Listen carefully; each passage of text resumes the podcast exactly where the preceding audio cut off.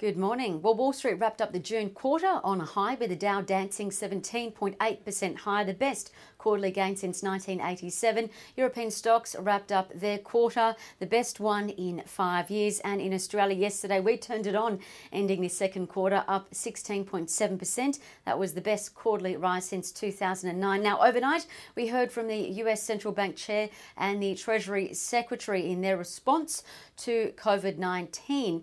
Now, in particular, Steve Mnuchin said that the US economy is in a strong position to recover from COVID-19. The S&P 500 ended 1.5% higher, the Dow up 217 points, the Nasdaq up the most 1.9%. Now, as for key standout stocks, Lululemon shares rose 6% on news that it's buying an at-home fitness company, and Micron shares rose 4% higher, or just over that, on stronger than expected earnings. Now, moving to commodities, the oil price nudged 0.3% higher to $39.82.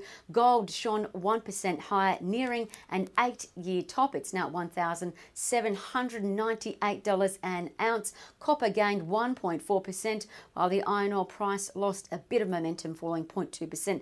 Now, a few very key things to watch today. Well, firstly, the Aussie market is eyeing a muted start. The futures are suggesting a 0.1% of a haircut to kick off the new financial year. But let's keep in mind the ASX 200 is now about 30% up from its bear market COVID-19 bear bottom.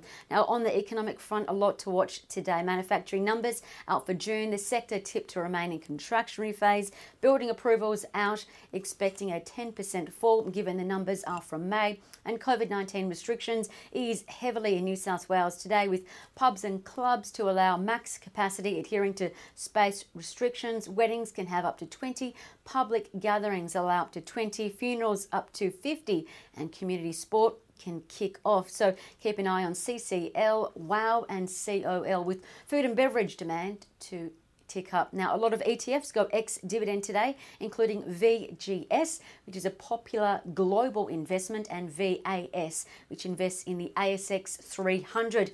Now, three trading ideas from UBS. Well, firstly, the International Bank has rated the KFC franchisee Collins Food CKF as a buy, following its stronger than expected results in this very challenging environment. Now, KFC sales were up 12% so far in the second half of this year, and given more people are opting for the special recipe that's finger-licking good, apparently UBS upgraded its outlook for CKF, suggesting its shares will grow to $10.65. Secondly, UBS reiterated IDP Education, IEL is their code.